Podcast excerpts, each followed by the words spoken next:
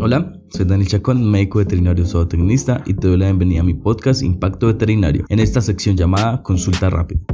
Antes de comenzar este programa, debo aclarar y advertir que este podcast tendrá contenido dirigido para profesionales o estudiantes de la medicina veterinaria. Se recomienda prudencia y responsabilidad. Cabe aclarar que esta sección ha sido creada para ayudar a los estudiantes de veterinaria y médicos veterinarios a contar con un resumen básico de los casos y patologías más frecuentes en la práctica diaria. Todos los programas de esta serie están siendo diseñados para tratar lo más esencial de cada tema y no están pensados para reemplazar los textos de referencia, sino como complemento de los grandes libros a modo de resumen para cada caso. La ictericia es un síndrome característico caracterizado por la coloración amarillenta de los tejidos corporales, siendo más detectables en las encías, la esclerótica y el pabellón auricular, causado por el aumento de la concentración sérica de la bilirrubina o hiperbilirrubinemia. Para entender un poco el síndrome entérico es importante su fisiopatología. La bilirrubina es un producto de degradación de la hemoglobina. La molécula de la hemoglobina se divide en hemo y globina. Cuando se produce la destrucción de los eritrocitos, ya sea fisiológica o patológica, se libera hemoglobina, que será captada por el sistema mononuclear fagocítico está en el hígado, en el vaso y la médula ósea, donde el grupo hemo se metaboliza en biliverdina y finalmente en bilirrubina. La bilirrubina se libera al torrente sanguíneo donde se une a la albúmina para ser transportada a través de la circulación hacia el hígado. Aquí se conoce como bilirrubina no conjugada indirecta o libre. Esta bilirrubina indirecta es captada por el hígado y conjugado por esterificación con ácido glucórico, transformándose en bilirrubina directa, siendo hidrosoluble y secretada activamente por la bilis, llegando al intestino a través del sistema biliar al duodeno. A nivel intestinal, parte de la bilirrubina directa es transformada por acción de las bacterias entéricas en estercobilinógeno, que es eliminado por materia fecal. Una parte de la bilirrubina directa que llega al intestino regresa nuevamente al hígado a través de la circulación enterohepática, para ser luego nuevamente excretada por la bilis. Una pequeña cantidad de esta se desvía para ser eliminado a través de la orina. Un incremento en la destrucción de eritrocitos o una incapacidad del hígado y vías biliares para captar y excretar la bilirrubina producirán hiperbilirrubinemia. Como nos dimos cuenta, este metabolismo de la bilirrubina es bastante complejo y puede ser afectado en varios de sus estadios, dando como resultado una presentación clínica de un laboratorio distinto en cada caso. Así podremos dividir el estudio de la ictericia según si la afección se da antes del ingreso del hepatocito, en el hepatocito o después de la excreción a los canalículos biliares. Pero esto lo hablaremos con detalle más adelante. Para empezar con el proceso diagnóstico de un paciente ictérico, una buena historia clínica es esencial. Razas como el Cocker Spanish están predispuestas a anemia hemolítica, el Charpey a amiliosis hepática, el Dálmata a hepatopatía por depósito de cobre, el Cocker Spanish, el Doberman y el Caniche o el Labrador a hepatitis crónica idiopática. Se debe descartar accesos a fármacos tóxicos o agentes anestésicos que producen hemolisis o hepatotoxicidad. Por ejemplo, el ajo, la cebolla, la sulfatrimetoprim, paracetamol, amiodarona, AINE, diazepam, ketoconazol, lomustina, metimazol, fenobarbital y se han de descartar transfusiones previas. La pérdida de peso en gatos obesos y con anorexia mayor de 3 días podría indicar lipidosis hepática. La presencia de heces acólicas se debe a obstrucción completa de vías biliares. Entonces, para entender las causas de la ictericia debemos tener claro y comprender todo el camino de la bilirrubina hasta el hígado y después del hígado. En el caso de la prehepática, en el caso de la prehepática debemos comprender que con la ruptura de los glóbulos rojos se aumenta la producción de bilirrubina y al no estar conjugada será muy liposoluble, lo que condiciona dos cosas. Primero, que atraviese fácilmente las membranas y segundo, que deba ser transportada en sangre por proteínas, en el caso de la albúmina. Cuando llega al hígado por medio de la albúmina, la introduce fácilmente por mecanismo de difusión facilitada. Entonces, teniendo en cuenta esto, se ve un aumento en la producción de la bilirrubina provocada por hemólisis, ya sea inmunomediada, primaria o secundaria, daño oxidativo, microangiopatía, reacción transfusional, hipofosfatemia o defectos genéticos, o si hay unas disminuciones en las concentraciones de albúmina, o si hay defectos en las proteínas de las membranas hepatocitarias, condicionan a un aumento de la bilirrubina en sangre por patología prehepática. Los signos clínicos característicos de hemólisis pueden ser palidez, taquicardia, taquimnea, debilidad, pulsos femorales alterados, soplo cardíaco anémico, ictericia, obviamente, hepato o esplenomegalia, linfadenopatía, tendencias al sagrado en animales trombocitopénicos, heces anaranjadas o hiperpigmentadas, fiebre, sensación gelatinosa a la palpación de la piel o vasculopatías, letargo, debilidad, signos gastrointestinales como anorexia, estreñimiento, vómitos y adelgazamiento. En las pruebas de laboratorio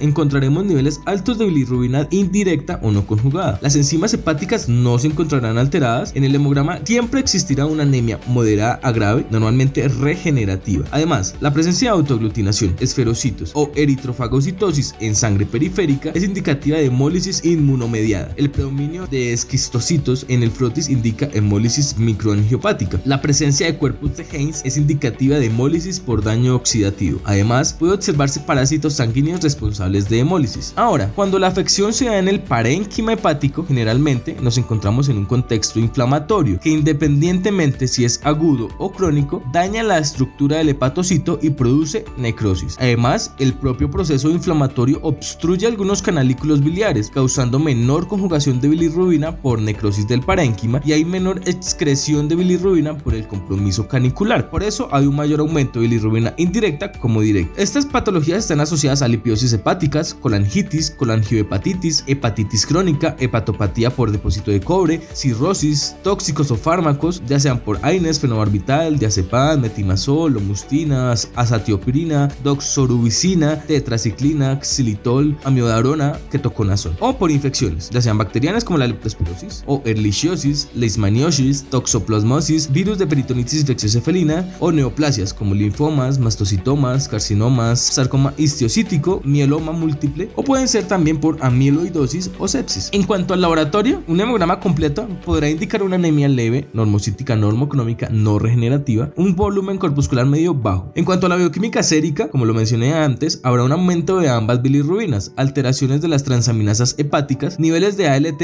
y o fosfatasa alcalina de leves a marcadamente elevadas, albúmina, nitrógeno ureico en sangre, glucosa y colesterol de normales a bajos. Y por último, si la bilirrubina logró correctamente conjugarse y excretarse hacia los canalículas, lo que resta es mencionar las causas que dan la ictericia poshepática, que se deben siempre a una obstrucción al flujo de la bilis, ya sea intracanicular o extracanicular, que genera un flujo retrógrado, es decir, esta bilirrubina conjugada asciende y regresa al hígado y a la sangre. Las causas de estas colestasis son asociadas a mucoceles, colecistitis, colelitiasis, ruptura de vesícula biliar o vías biliares extrahepáticas, neoplasias, pancreatitis, pseudoquiste pancreático, absceso pancreático o neoplasia pancreática. Los pacientes con ictericia hepática o poshepática pueden manifestarse con deshidratación, hepatomegalia, mala condición corporal, dolor abdominal o distensión abdominal, pérdida de peso, heces melánicas anaranjadas, verdes o hipocólicas y fiebre. Pero en el caso de los laboratorios de la ictericia, pero en el caso de los laboratorios de la ictericia poshepática en el hemograma completo será característico una anemia leve no regenerativa o hematocrito normal. La bioquímica sérica encontraremos un gran aumento de la bilirrubina directa y puede haber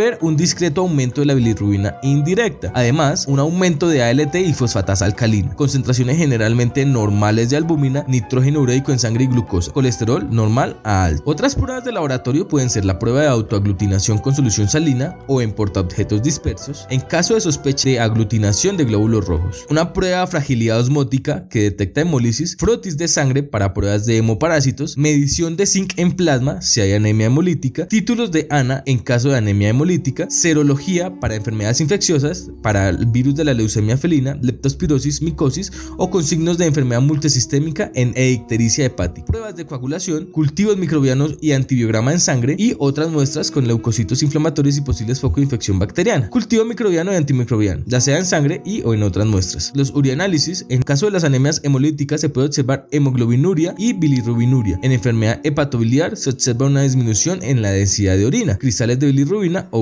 La radiografía es simple donde se puede observar hepatomegalia por congestión, hepatopatía vacuolar, neoplasia, hematopoiesis extramedular o hepatitis. En vesícula biliar o en vías biliares se pueden observar colelitos radiodensos. En colecistitis enfisematosa puede observarse gas en la pared de la vesícula biliar. Una pérdida de detalle de las serosas en abdomen craneal puede ser indicativo de pancreatitis o peritonitis biliar. La ecografía abdominal puede distinguir entre enfermedad hepática parenquimatosa y obstrucción biliar extrahepática. Caracteriza las lesiones del parenquima hepático, puede revelar una neoplasia abdominal o puede determinar la causa del derrame abdominal. También es utilizado para dirigir el muestreo en lesiones, ya sea por biopsias por aspiración con aguja fina. Otros métodos de diagnóstico puede ser la aspiración con aguja fina para citología de masas, lesiones de los ganglios linfáticos o del tejido parenquimatosa. Biopsias de hígado para cultivos bacterianos de tejido hepático, bilis y muestras obtenidas mediante celiotomía o laparotomía, orificio, laparoscopía o guiada por ultrasonido o intervención quirúrgica, necesaria para el diagnóstico y tratamiento de trastornos trastornos. El tratamiento depende de la causa subyacente. En casos de ictericia prehepática, el objetivo será detener la hemólisis. Para ello, se emplearán glucocorticoides u otros inmunosupresores en casos de hemólisis inmunomediada, doxiciclina en caso de micoplasmosis o erliciosis, propionato de imidiocarb en babesiosis, acetilcisteína en caso de hemólisis por daño oxidativo, cirugía y quimioterapia en casos de hemangiosarcoma y fosfato sódico o fosfato potásico en casos de hiposfosfatemia grave. Transfusiones de sangre total para la anemia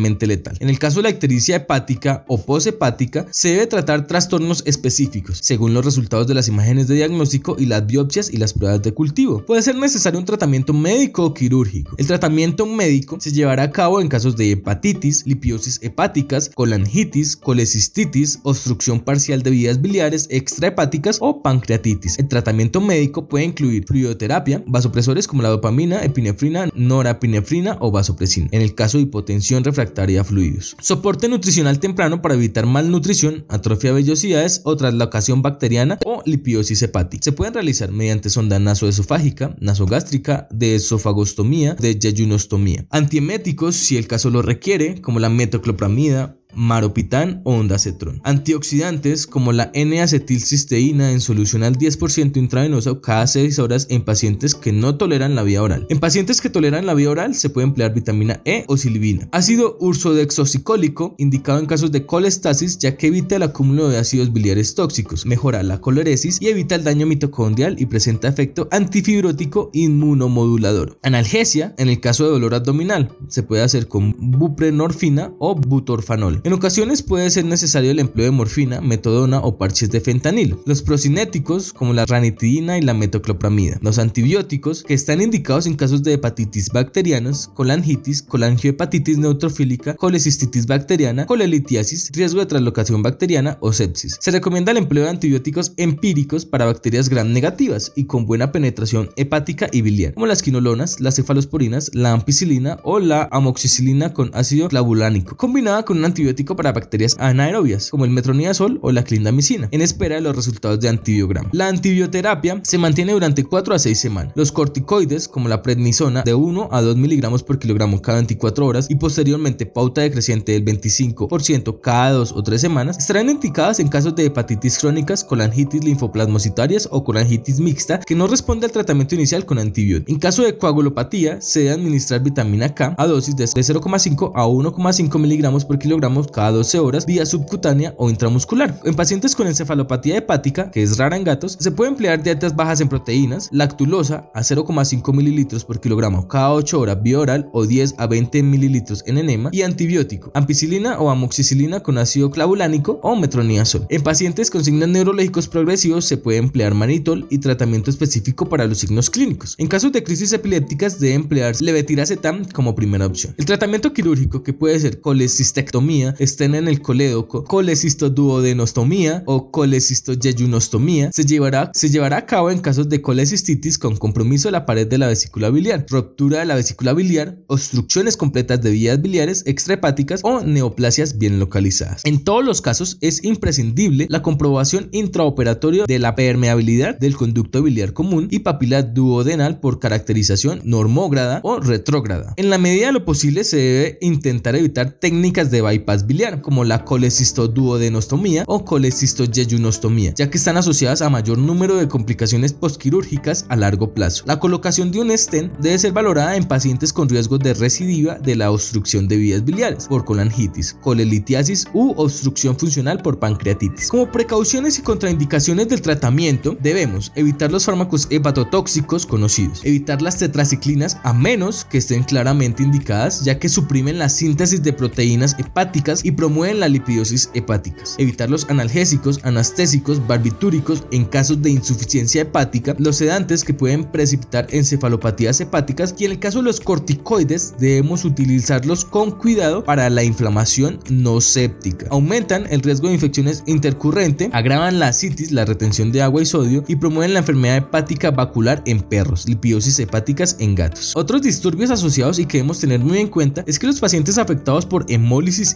inmunomediada y tratadas con dosis inmunosupresoras de corticoides están predispuestos a tromboembolismos, úlceras gastrointestinales e infecciones. Los pacientes con insuficiencia hepática son susceptibles a infecciones entéricas y hemorragias. Los pacientes sometidos a cirugía reconstructiva biliar tienen un alto riesgo de colangitis bacteriana y recordemos que hay un agente potencialmente zoonótico como lo son algunos serotipos de leptospira. Ahora, quiero aprovechar para hablar de lo que significa un síndrome ictérico según la medicina tradicional china. Como lo mencioné en uno de mis podcasts, que si no lo has escuchado te invito a que vayas y lo escuches de inmediato, en donde hablo de la medicina veterinaria integrativa y de la acupuntura, hacer un diagnóstico según la medicina tradicional china es muy distinto a los métodos convencionales. Y la verdad no quisiera entrometerme y extenderme mucho en eso. Pero para la medicina tradicional china se ve un poco más holístico el paciente y se tiene en cuenta muchos aspectos que la medicina convencional no. A lo que quiero llegar es que la medicina tradicional china no hay recetas médicas como las hay en la convencional y no se trata en sí un síndrome ictérico sino un paciente. Pero pues me gustaría definir la ictericia según la medicina tradicional china. Solo que quiero dejar claro que esta no es la forma y que si hay colegas que me escuchan y están empezando a practicar la medicina tradicional china y la acupuntura, pues que también tengan unas bases para implementar la acupuntura como complementaria para estos casos de ictericia. Ok, la etiología de la patología de la ictericia según la medicina tradicional china puede deberse a dos síndromes. El primero, una asfixia de calor húmedo o ictericia yan, que se debe a una acumulación de calor húmedo en el yao medio, que altera las funciones del vaso de transportar y transformar. Como resultado, el calor húmedo sofoca el hígado y la vesícula biliar, lo que provoca el desbordamiento de la bilis y la ictericia. Y la segunda es a una acumulación de humedad frío o ictericia yin, que ocurre cuando el frío y la humedad se acumulan en el interior. El flujo de bilis puede obstruirse y derramarse en la piel y las membranas mucosas provocar ictericia. En el caso de la ictericia YAM, podemos encontrar signos clínicos como la aparición repentina de ictericia en membranas mucosas de la boca, ojos y fosas nasales, color amarillo brillante en piel, una depresión, pérdida de apetito, heces secas o diarrea, fiebre, la lengua, que es una parte importante para el diagnóstico, puede encontrarse roja y amarilla con capa amarilla y grasosa. Los pulsos pueden ser nervioso y rápido. El diagnóstico según la medicina tradicional china es un patrón de calor-humedad en el hígado, como lo mencioné antes. A menudo ocurre en colangiohepatitis aguda. Muchas veces se asocia con infecciones bacterianas, fúngicas, protozoarias ascendentes o trematodos hepáticos. La estrategia del tratamiento es eliminar el calor-humedad del hígado. Los puntos recomendados para tratar este síndrome son, primero, vejiga 18 y vejiga 19, que son los puntos asociados al hígado y a la vesícula biliar para regular el hígado y la vesícula biliar. Vaso gobernador 9, que es un punto importante para eliminar la ictericia. Hígado 3 y vesícula 34, que alivian el chie de hígado y eliminan el exceso de hígado. Hígado 2, hígado 4 e intestino grueso 4, que eliminan el calor de hígado. Vaso 9, vaso 6 y estómago 40, que tonifican el vaso para eliminar la humedad. En cuanto a la ictericia yan, es una ictericia crónica. Los signos clínicos son membranas mucosas amarillas de los ojos, boca, nariz, depresión, debilidad en las cuatro extremidades, pérdida de apetito, ojos, nariz y extremidades frías. La lengua pálida con una capa blanca y grasosa. El pulso profundo, filiforme y débil. Y como mencionamos antes, es un patrón frío-humedad. A menudo se asocia con pancreatitis crónicas, enfermedad inflamatoria intestinal o trematodos hepáticos. La enfermedad crónica progresiva puede estar asociada con encefalopatía hepática. La estrategia de tratamiento es tonificar el vaso y el chip y calentar el diao medio para resolver esa humedad. Los puntos recomendados para este tipo de ictericia son vejiga 18 y vejiga 19, como mencioné anteriormente, vaso gobernador 9, como mencioné anteriormente, estómago 9, estómago 6 y estómago 40 que tonifican el vaso y resuelven humedad, estómago 36, vejiga 20 y vejiga 21 que tonifican el vaso y resuelven humedad y vejiga 48, vaso gobernador 4 y vaso concepción 12 usando moxibustión para calentar el yao medio y resolver ese frío humedad.